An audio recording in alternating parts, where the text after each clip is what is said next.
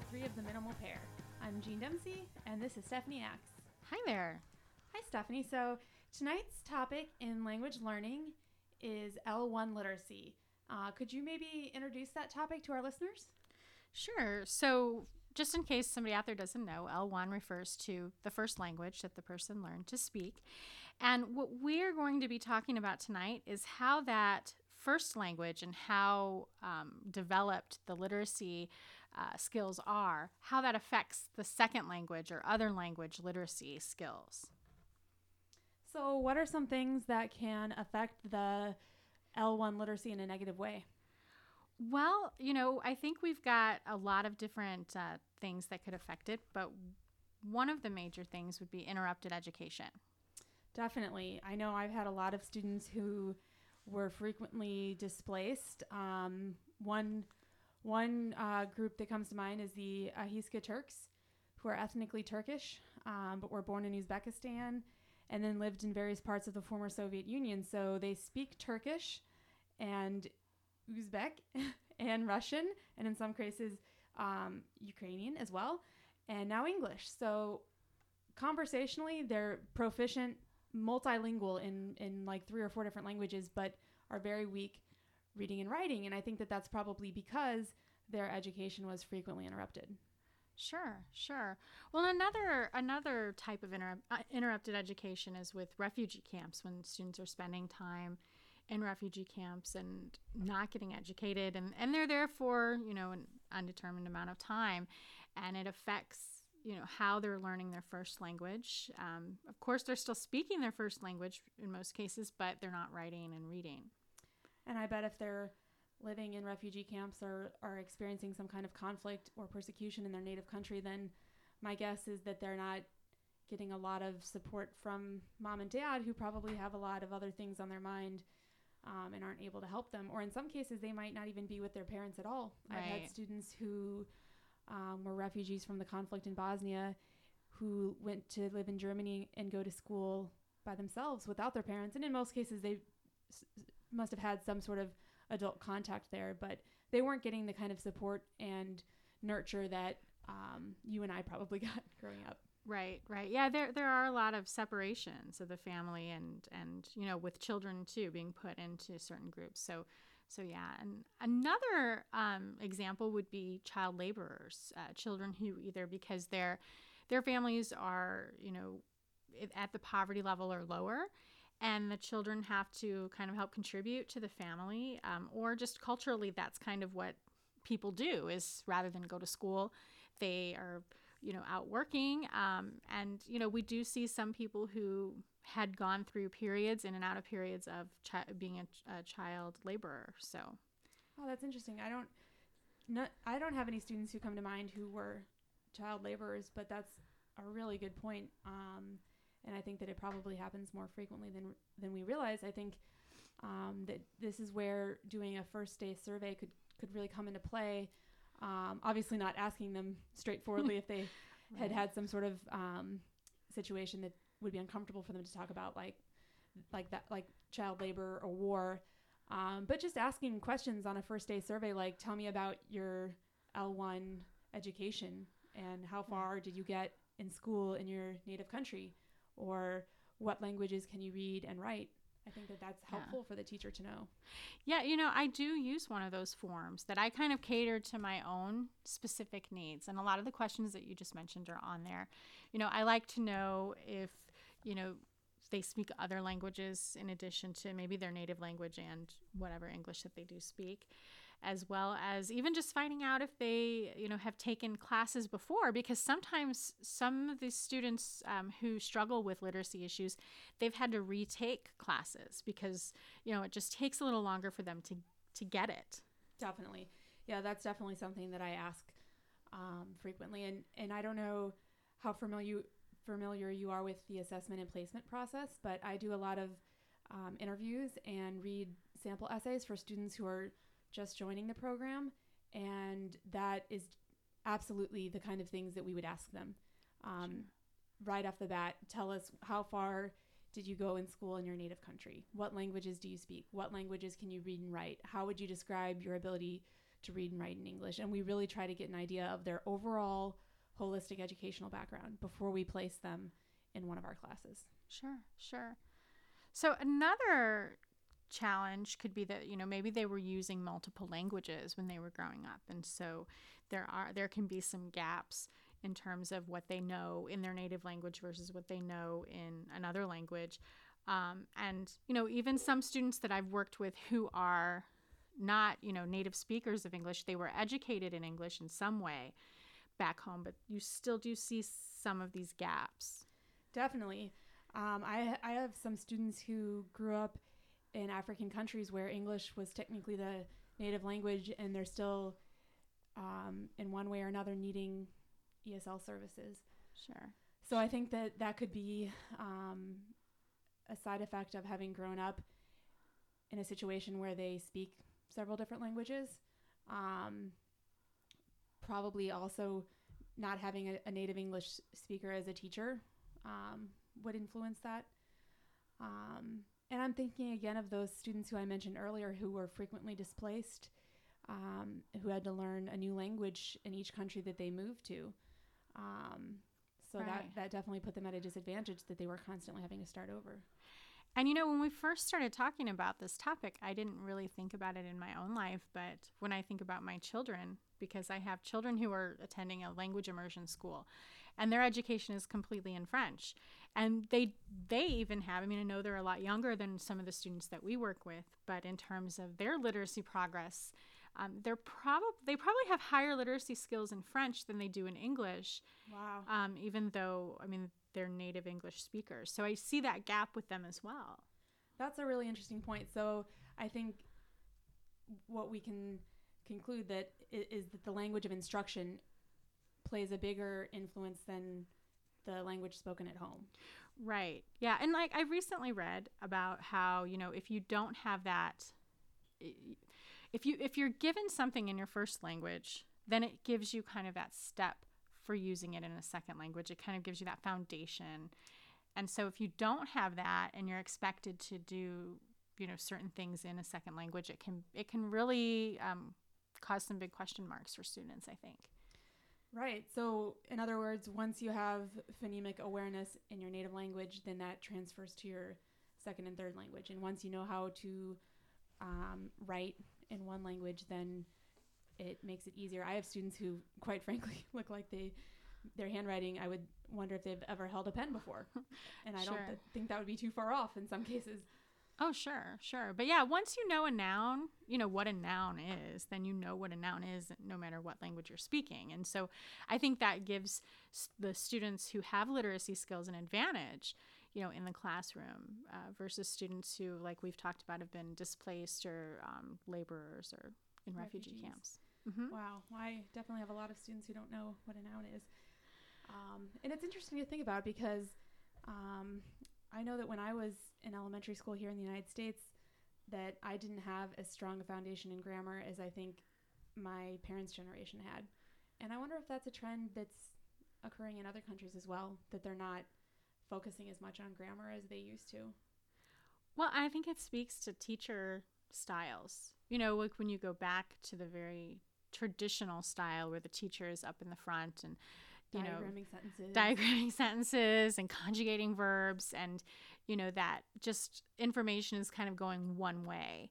I think that that's probably more of a style of like our parents um, versus now things are more collaborative and student led and so um, it it's a different type of learning um, which we live in a different type of world now. So students have to be more dynamic and they have to be able to kind of navigate things on their own. And so I think that may be a shift that, you know, that's kind of happened organically.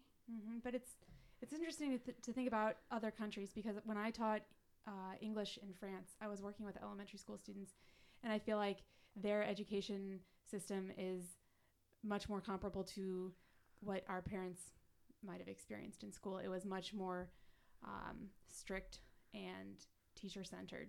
Sure. Um, and not having stuck around long enough to see how those students did later, um, it's hard to say. But I, I, wonder if it affects their, and especially in Europe where they have to learn a second language at, at a very young age anyway. Um, I just can't help but wonder if that gives them an, an advantage to have that stronger um, background in grammar.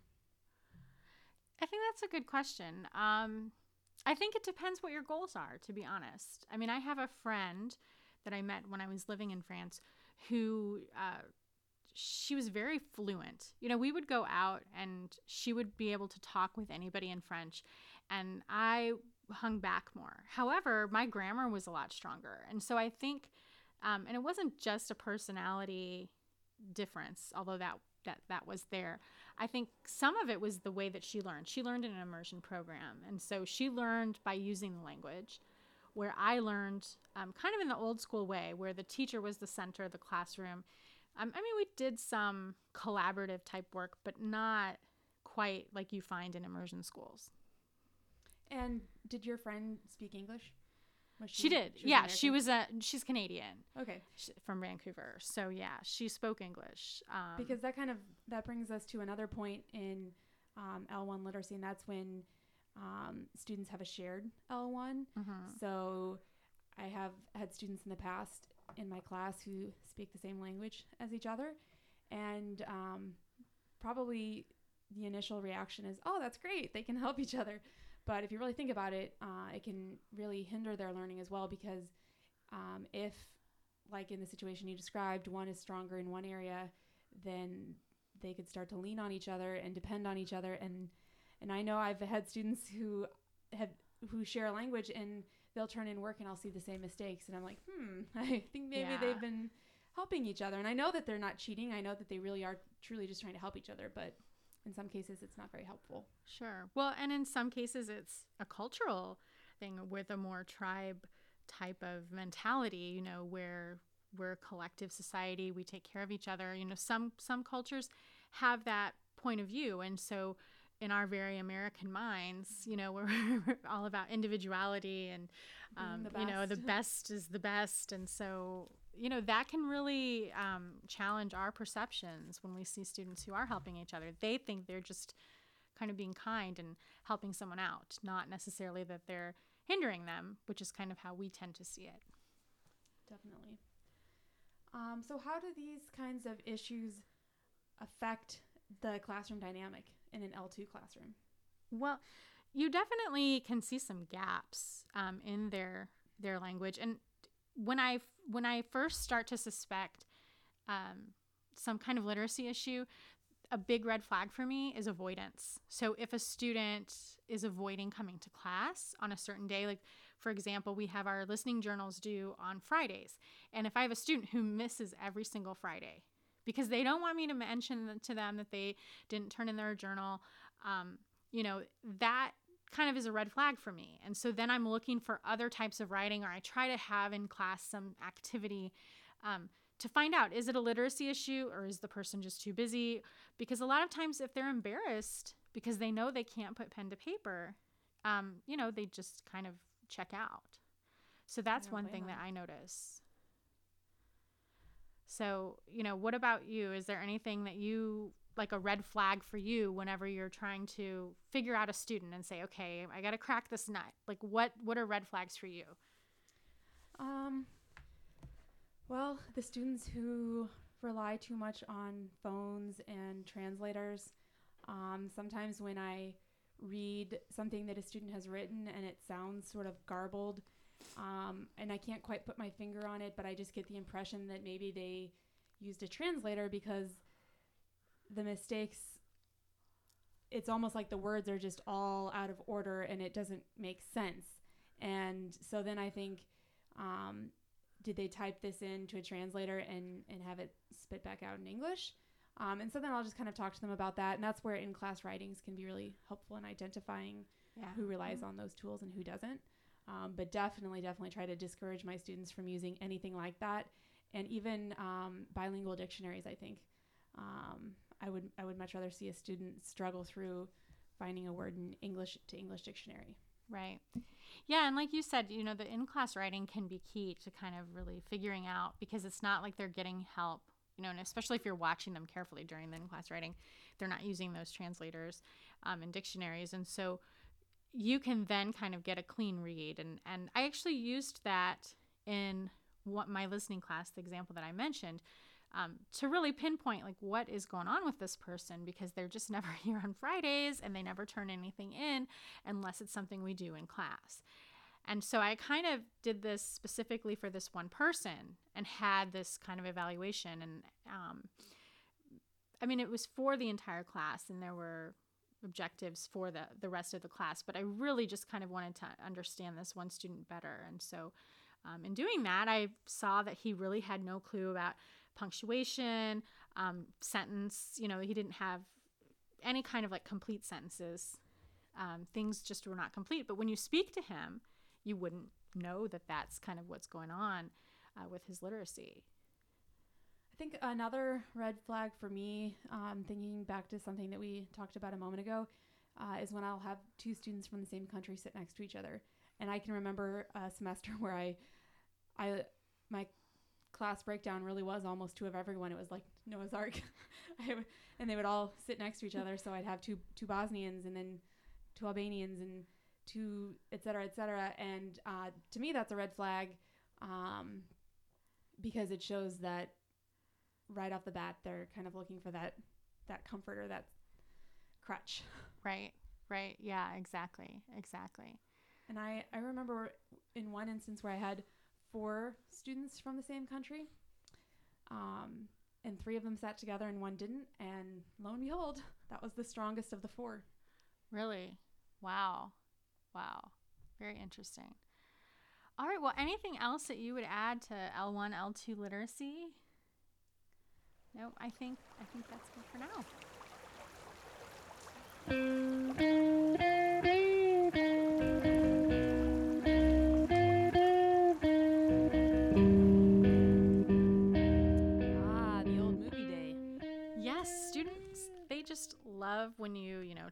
Video, find the video on YouTube or wherever you're getting it from and you know, they, they think it's going to be just smooth sailing. All fun and games, no work involved. Exactly. Yeah, I've had that happen before. Yeah, well, I had it happen today because, yeah, today um, in my 101 class, um, I have spring break at the school where both of us teach, but the other school is not on spring break until next week. So That's a bummer. I was teaching and I thought, well, you know, what could we do that would kind of gear us up for spring break um, and, and get people to maybe identify a little more with the topic that we've been working on, which is education. And so I played part of Waiting for Superman. And, you know, I students were ready to like check out. You know, one guy even asked, Is it okay if I just watch this on Netflix? I've got Netflix. I said, Wow. no. I said, no, no, no, no, no. Because it's not just watching a movie. I'm not here to just entertain you. There's more to it. Definitely. So I'd like to kind of talk today a little bit about how do we use videos in classroom beyond just, you know, babysitting like you might with children or, you know, whatever. How how do you use videos in the classroom? Um, well, the first thing that comes to mind is Waiting for Superman, since you just mentioned it. And that's a video that I've used in class before also because I have taught a class um, that also had an education theme. And we read the book Waiting for Superman, and then we watched the video. And I think, um, for one thing, there there are some differences between the book and the video. Yeah. Um, so it was sort of double dipping in a way. They were like getting a double dose of all the themes that we had covered in the book, but from a slightly different perspective, or, or you know, it was different enough that to them it didn't seem like they were doing the exact same thing. Um, and I think it just helped bring some of the people in the book to life for them, and I think that that can go a long way, putting a name to a face. In far Right. as far as getting a student engaged in the topic. Yeah, you're right. Um, we had we are not reading Waiting for Superman, but we've read a couple of chapters from the book, and then we are reading other um, parts of other books as well. And so when Geoffrey Canada came on today, um, and we had read about him, everybody was like, like, "Oh, that's who that is." And so it was kind of nice to, like you said, to put that face to the to the name. Yeah, I know I had that experience earlier this semester. Um, we read a book called Outcast United, and it's the true story of an immigrant woman who started a soccer team for refugee boys in Clarkston, Georgia, um, which happens to be a small town outside of Atlanta that has um, become quickly become one of the most diverse cities in the United States. Um, it's a very interesting story, but I I won't go off on a tangent about the book. Um, but what was cool was that there was a video of Luma Mufleh, the coach of the soccer team, um, being interviewed, and my students just were so excited because here is this person who they'd read all about, and she's such a likable, inspirational character anyway, and then to see her and hear her voice and um, kind of like, oh, I knew she was going to be like that, or wow, I didn't expect her to be like that, and it was a really fun experience for them. They enjoyed it. Good, good. And so, what other ways do you use videos in class?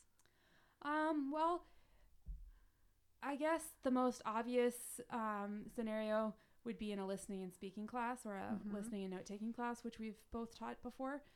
Um, the textbook that we use in the listening and note taking class has a CD of lectures, and it's a great resource, and um, I don't ha- have a problem with it.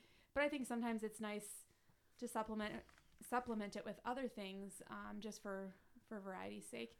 So I've used things like TED Talks and videos on demand from our library website, and we'll listen to something that relates to the chapter from the book, and we'll often listen to the lecture from the book as well to sort of build schema and just kind of get the topic, um, just start thinking about the topic, and then we'll watch this this secondary video and take notes and discuss it, and uh, it'll be on the test in some cases. Right.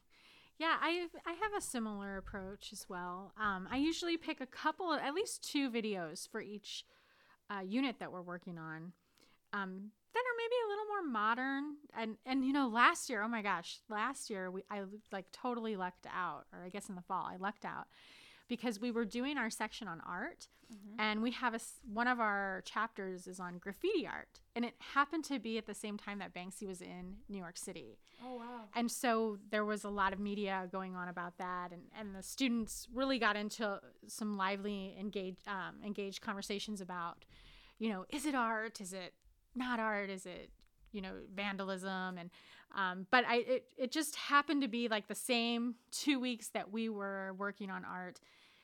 Banksy was doing his thing, and uh, you know we got to watch a lot of videos on that. So I like to pull things in that are kind of happening right now. Although that one it wasn't necessarily due to my, um, you know, genius. It was a stroke of luck.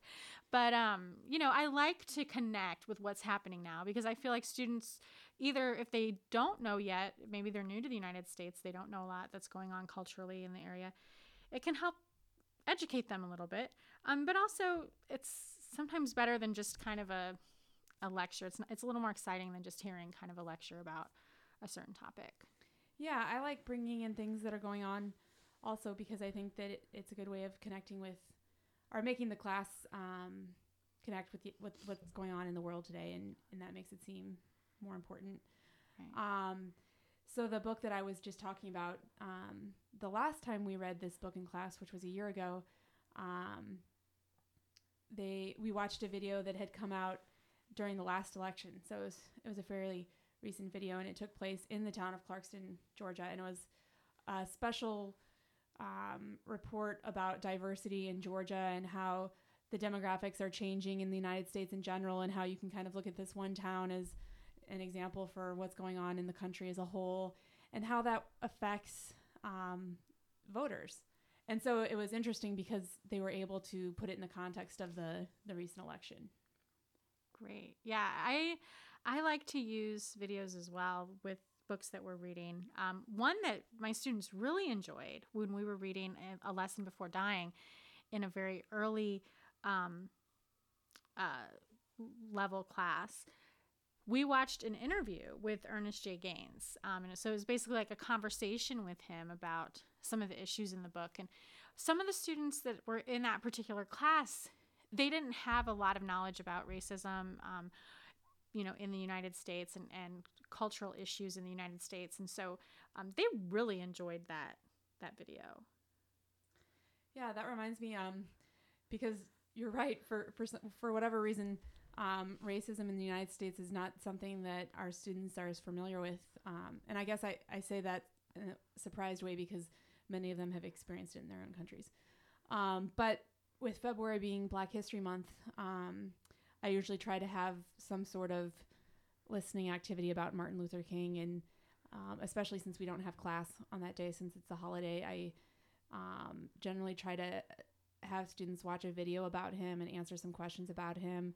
And if we're lucky, it ties into what we're doing in class. And if not, then, um, you know, I do my best to make a connection. But it worked out great this semester since the theme was diversity. Oh, yeah. Yeah. We do that in my listening class as well.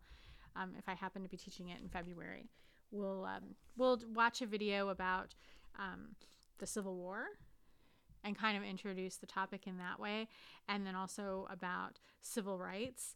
And then, um, well, I also try to pick a video so that we're staying positive and it's not like, you know, a, a lot of um, the heavier type of things. I'll choose somebody who's really successful um, and who's become very well known in the African American community. And so this time we, we watched a video about Oprah Winfrey um, because people kind of know her, and then some students really know about her, and others don't really know a lot. And so we watched a biography about Oprah Winfrey, and um, you know they could see kind of how she reached success.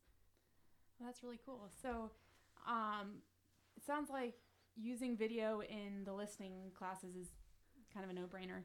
Yeah. Um, have you ever used video in a grammar class or or any sort of um, class that isn't as conducive to listening and speaking? Sure, I have. In a grammar class, um, I actually recently used a video because my students, they were, I, I turned the tables on them and they had to be the teachers.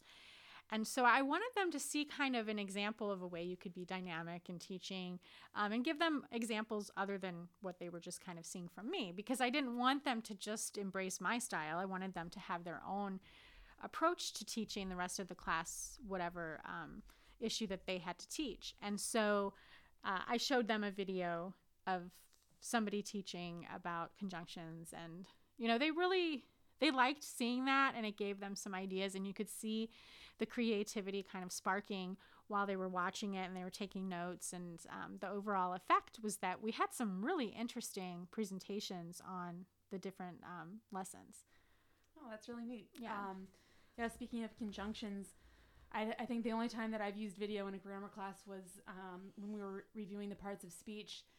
And because it was a very long lecture that I'd prepared and was kind of dry, um, I would put links um, to various websites that they could go to for practice. Mm-hmm. Um, but also throughout the presentation, I would put a link here or there to like a Schoolhouse Rock video.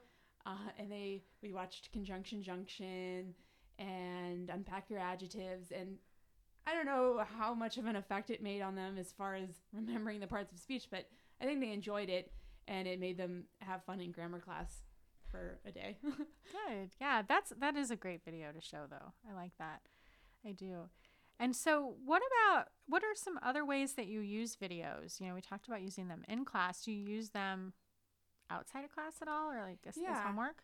Um well, in the in the listening and note taking class, I'll sometimes have them listen to videos at home, and I know that you've done that also. But uh, in my pronunciation class, I especially had them listen at home because I felt like the more they were listening, the better grasp they were getting on English pronunciation. So they did a weekly listening and speaking journal.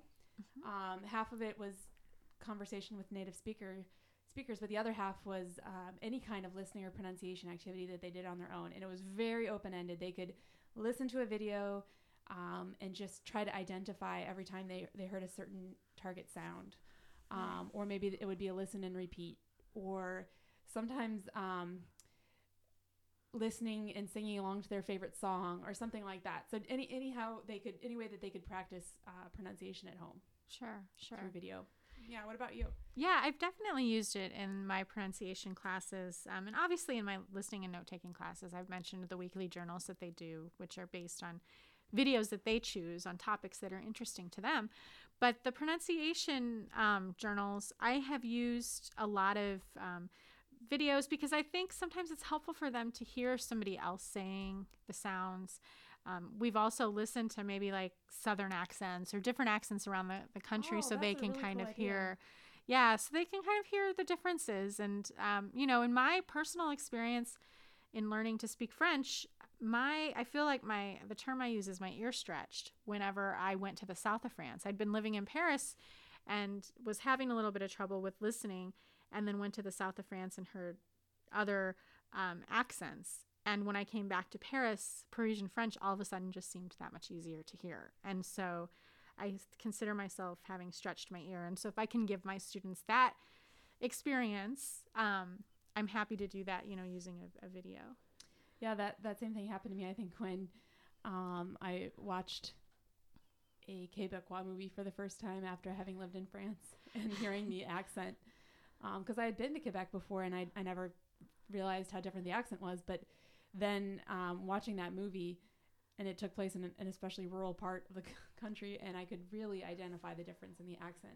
Sure. Um, I think that's a great idea, what you said about showing them videos with accents from different parts of the United States, because so many of our students uh, are perfectionists and they want to get it just right. And I think that it's helpful helpful for them to know that there isn't necessarily a just right when it comes right. to pronunciation because English is spoken in different countries where there are different accents, and even within one country there might be different accents. So there is no um, like perfect accent.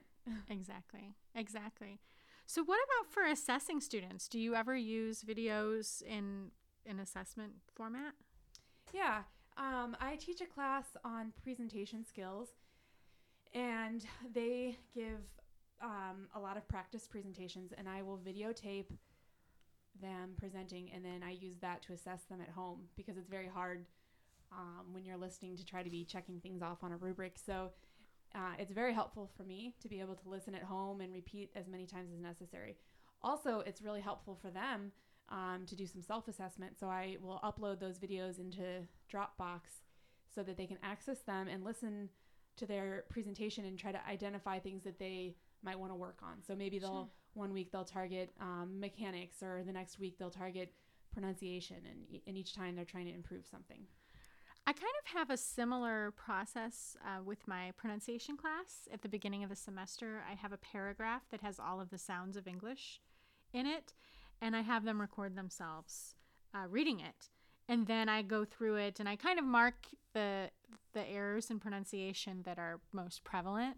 And possibly even the ones that'll give them if they improve it will give them the bigger bang for their buck you know? So it might just be one sound that they're improving but if they improve that one sound maybe other people understanding them will be a lot you know it'll be a lot easier for others to understand them. So yeah. um so i do that and i also kind of track what their main errors are, like maybe what their top three pronunciation errors are, like, you know, maybe adding an S to the end of a word that doesn't need the S um, and whatnot. And kind of keep track of that all semester because for me, one of the challenges in pronunciation class is that everybody is coming to it.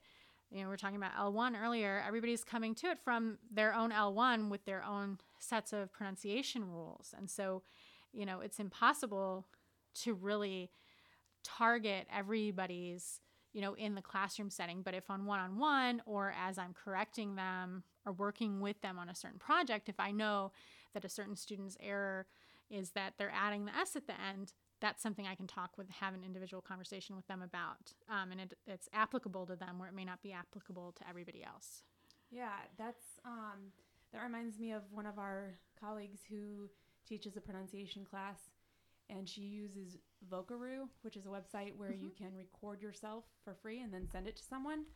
So she requires students to um, record themselves and send it to her. And then I, I honestly don't know what she does after that, if she just uses it for her own assessment purposes or if she has them listen to it.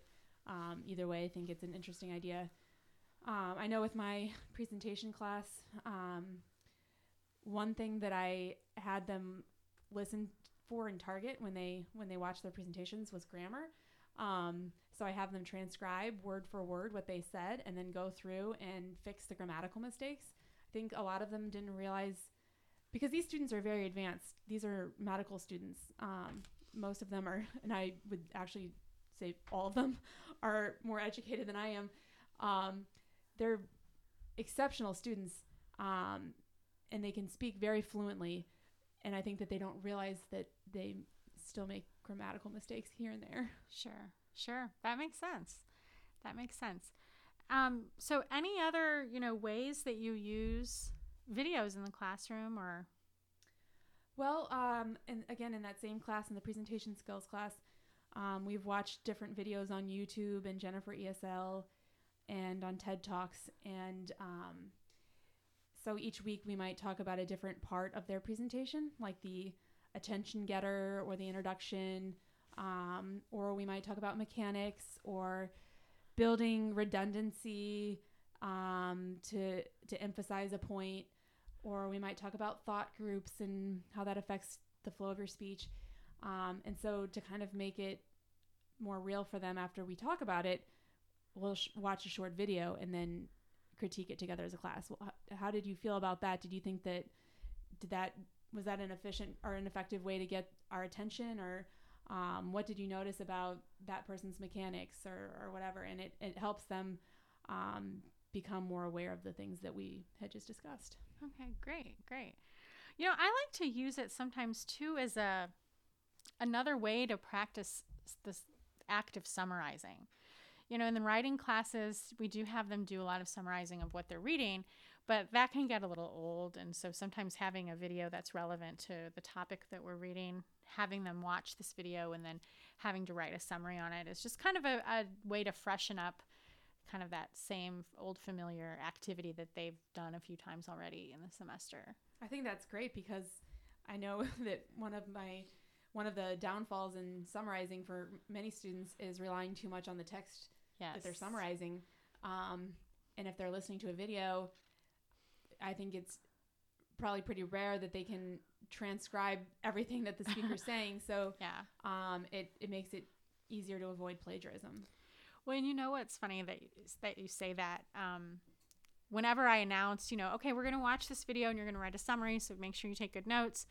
They always ask, can we write the summary at home? Because I think they think they can find a transcript. You know, TED, if you watch a TED video, they all have transcripts, as well as some of the videos on demand um, or films on demand in our system. And so, you know, they, they think, oh, well, I can just you know, catch the transcript and write my summary at home. And then whenever I say, no, no, no, this is an in class summary, um, it's like, oh, okay, now I have to get serious about about listening to the video and taking some serious notes. So, Yeah. So do you use that um, as an assessment, as a way of assessing your students in class? Uh, have them listen to something and respond to it right away? I have. Um, I used it in a pretest that I give to the highest level writing class that I teach.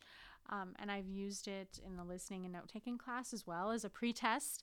Um, and then sometimes we'll do a post test as well that kind of has a similar type of uh, a type of structure to it where they're watching a video and then writing that um, summary during class. So what would you say uh, are, are some of your favorite videos? Ooh, okay. So I love some videos, and I know that um, you know everybody probably has videos that they love, and and if you have videos you love, please tweet us, send us a tweet. Um, but some of my favorites, um, I have to say, one that we just did, and I've used it a few semesters with my listening students, um, is on child development theorists. Uh, we study a child psychologist unit within the book, and there's this great video, and you can Google and find it. I think it's on YouTube, but it's also in our Films on Demand. And this video um, basically walks through starting at Freud and going all the way down to like Gardner and multiple intelligences, walks through all of these child theorists and kind of what they're famous for and why, you know, everybody um, knows them in terms of like child psychology and and kind of builds on the foundations of the the previous child theorists, um, child development theorists. So we do that, and then part of the test is that I give them. Uh, it's kind of like a grid that they have to fill in. So they have to fill in the the rough dates of when the theorist was alive and what their names are, and then also why they're famous. So um, I I love that video. I think it's a great video. It's very straightforward and it packs a lot of information in there, but it's easy for students to process.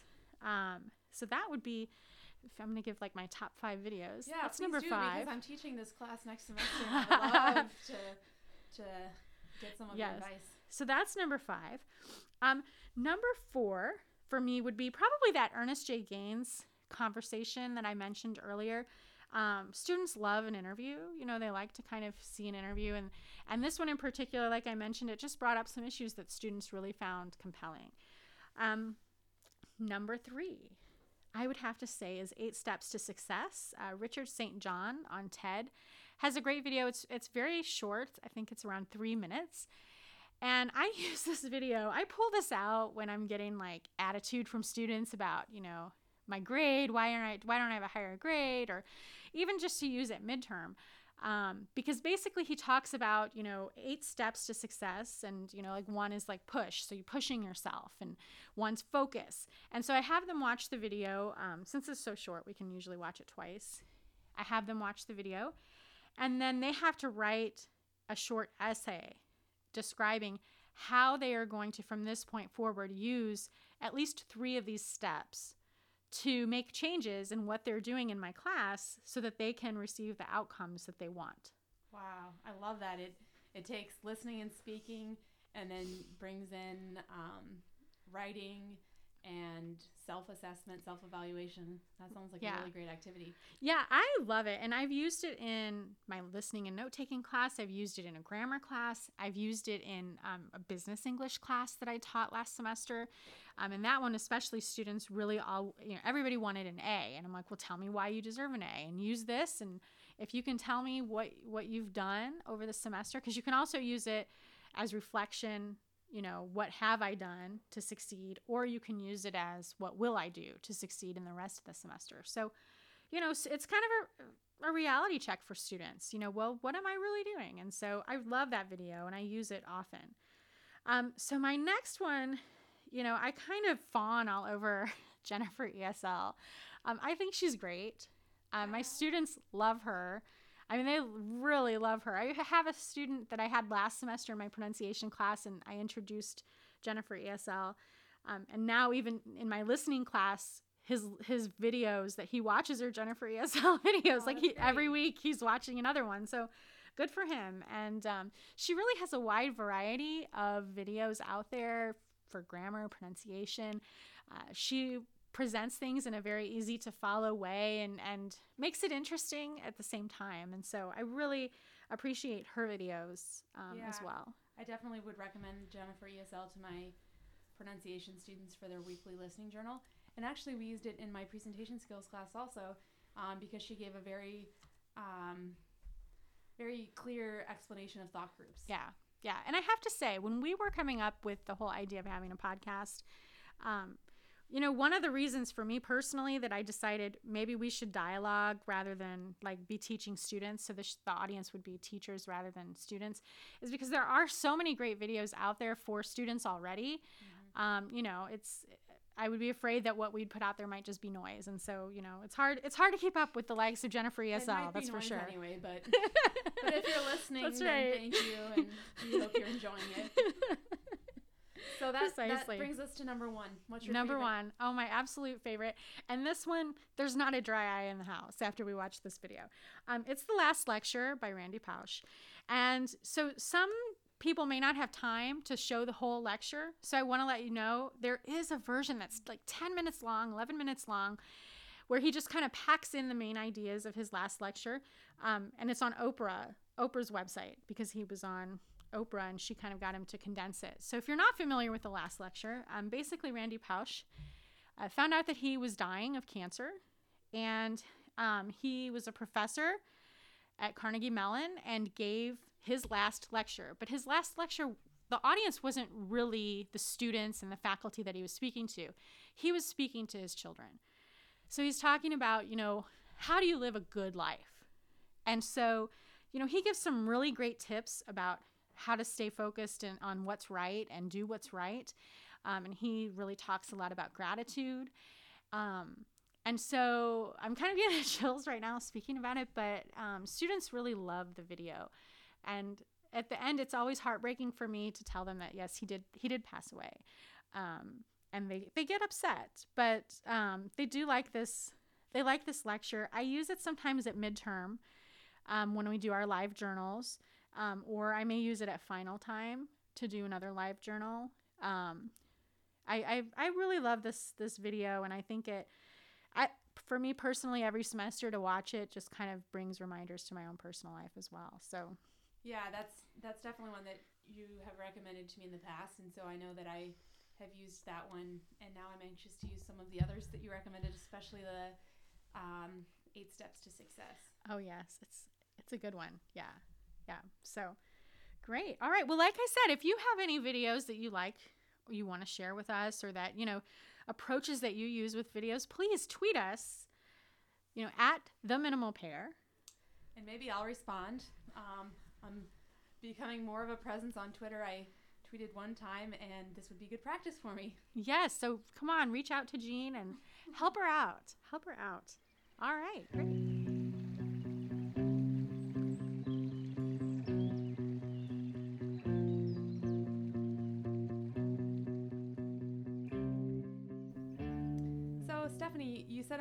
Said a moment ago that you're on spring break at one school, but not at the other.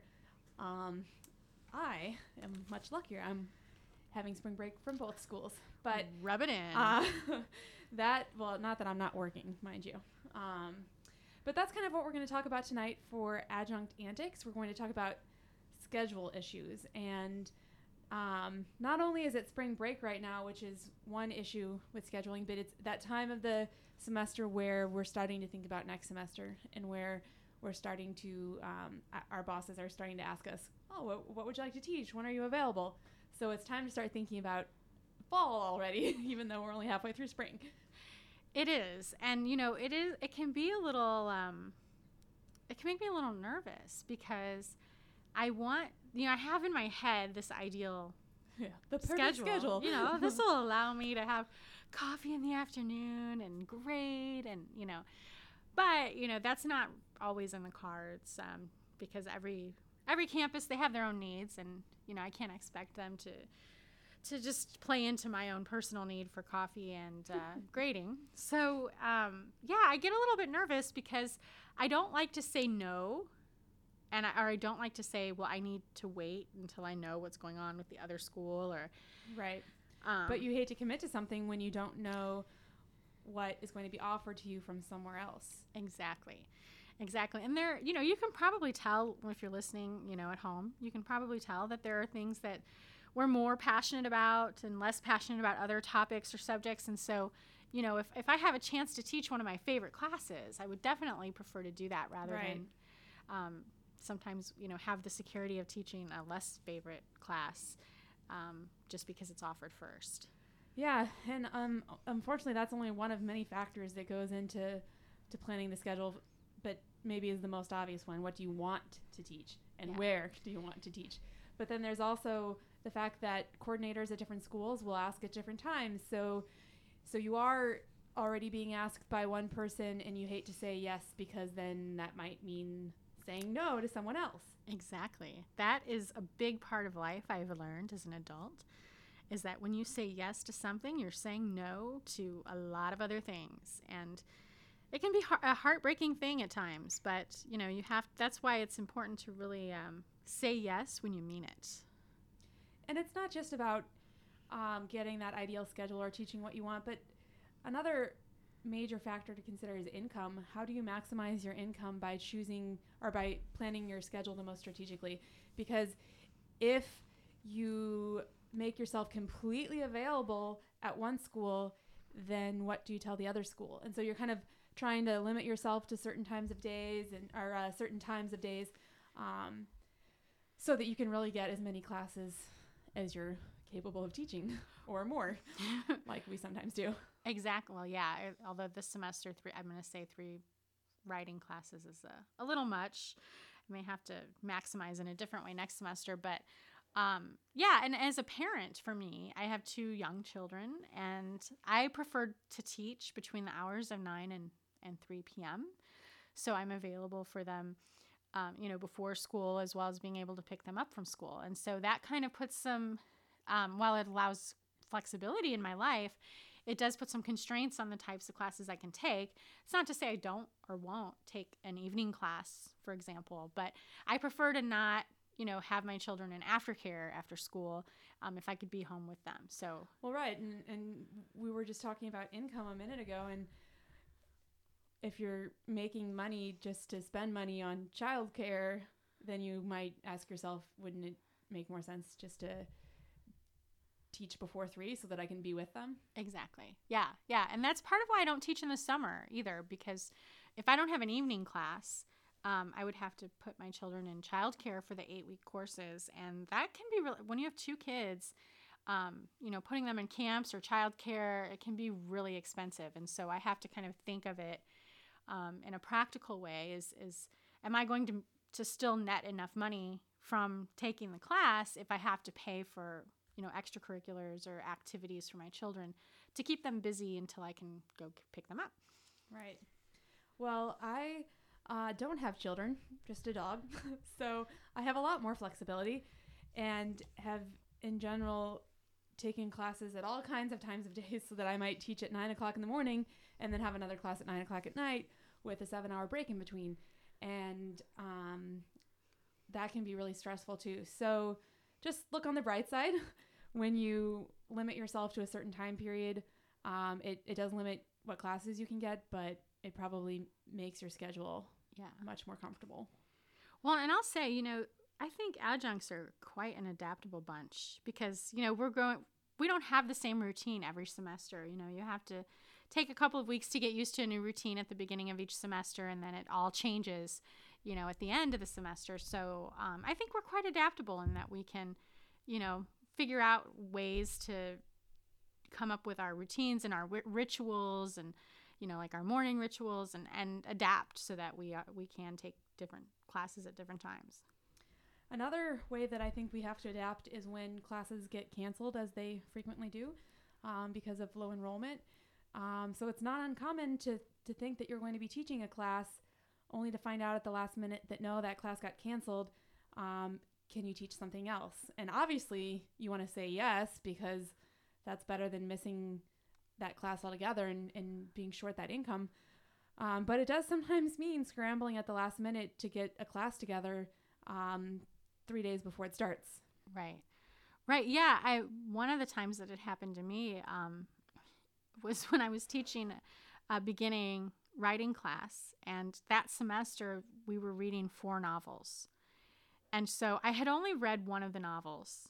Um, and thankfully, I had read that one. And so I had to very quickly, within like, I think a week, try to read all of the novels so that I could plan a cohesive class. Because um, I, you could wait to read them, you know, until it's time to read them with the class, or you know, up until you know a couple weeks before that. But for me, the planning just goes better if I kind of know the themes and know everything that's going on in the books from one book to the other, so I can kind of help plan that. So, so that it does present some some tactical challenges as well.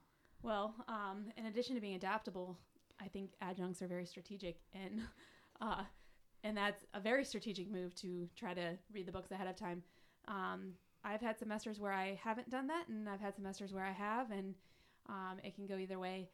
Um, but definitely preparing for a class at the last minute, especially one that you've never taught before, mm-hmm. um, that can be really stressful. And I think that when it comes time to pick what classes you're going to teach for the next semester, you you try to be strategic, like I said, and think what's most likely to make, what's most likely to fill up. And so you look at time of day. Um, you maybe look at what other sections are offered and when, and um, oh, this is the only section of this class that's taught in the evening, so I, I feel like it has a really good chance of filling. And so you try to take all these things into consideration to minimize the likelihood that your class will get canceled at the last minute. Right, right. Under, understandable, understandable. So, how, we want to hear about how you cope with, you know, the changing schedules and being ad- adaptable and and having to kind of every semester make changes to your schedule. So feel free again to tweet us. Nobody's tweeted us yet, so please be please the first. Be the first one. And we'll even give you a shout out in the next episode.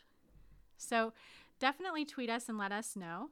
Um, also, I think Jean wants to do a TESOL countdown. Countdown to Portland. We leave two weeks from today. I'm so excited.